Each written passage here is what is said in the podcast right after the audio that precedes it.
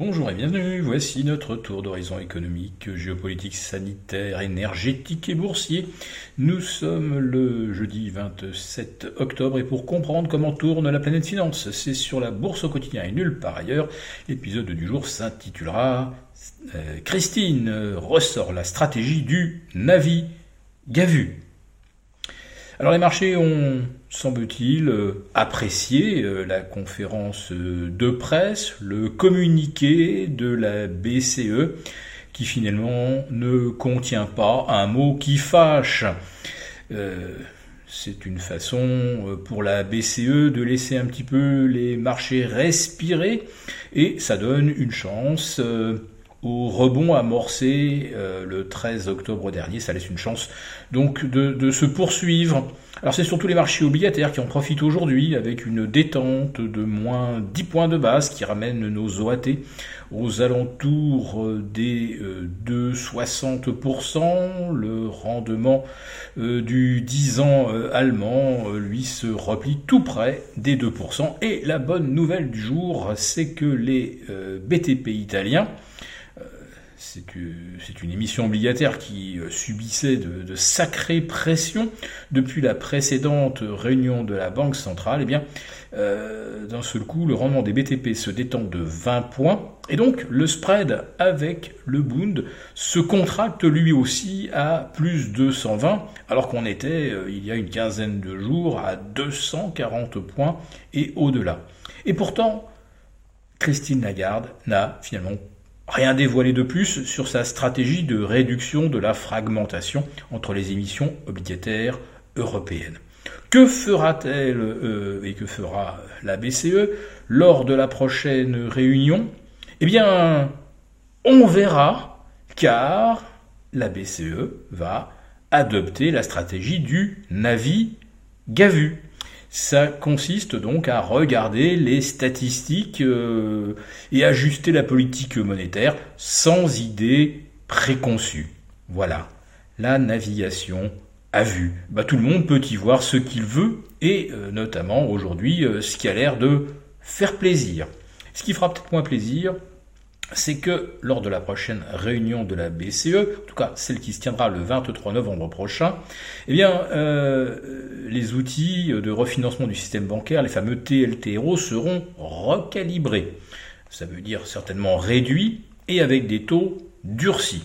Bon, le taux euh, directeur étant euh, porté à compter de ce jour à 2%, on peut imaginer que pour les TLTRO, on sera à peu près dans les mêmes eaux sachant qu'on vient euh, de 0,25. Donc ça fait quand même une petite différence.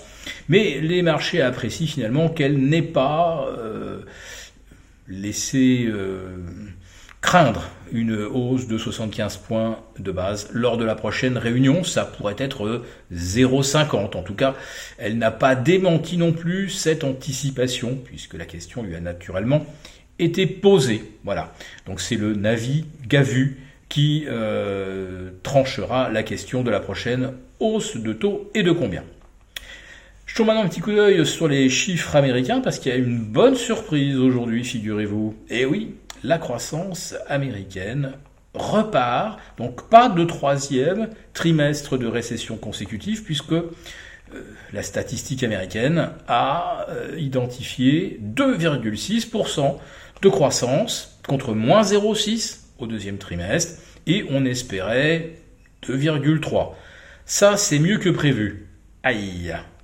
Vaudrait mieux pas qu'il y ait trop de mieux que prévu, car ça pourrait relancer évidemment les spéculations sur euh, une hausse de 75 points des taux américains, donc à la prochaine réunion du 2 novembre.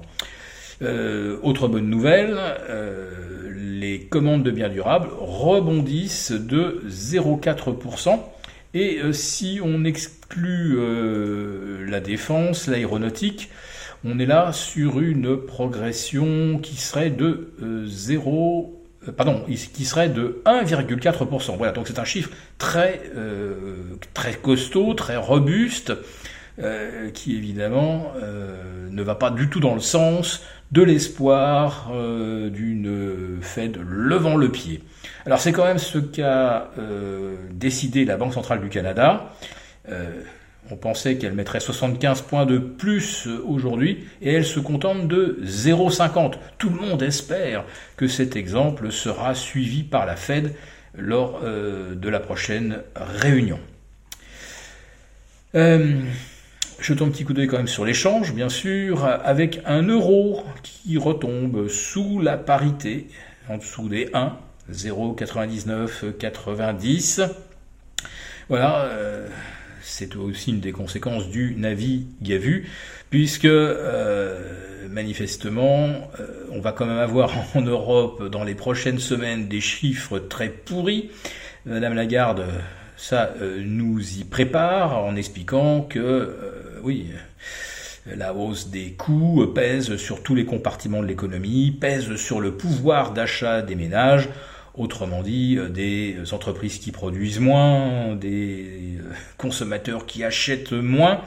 Oui, on va certainement aller effectivement vers un euh, ralentissement, une contraction, voire ce qu'on appelle tout simplement une récession.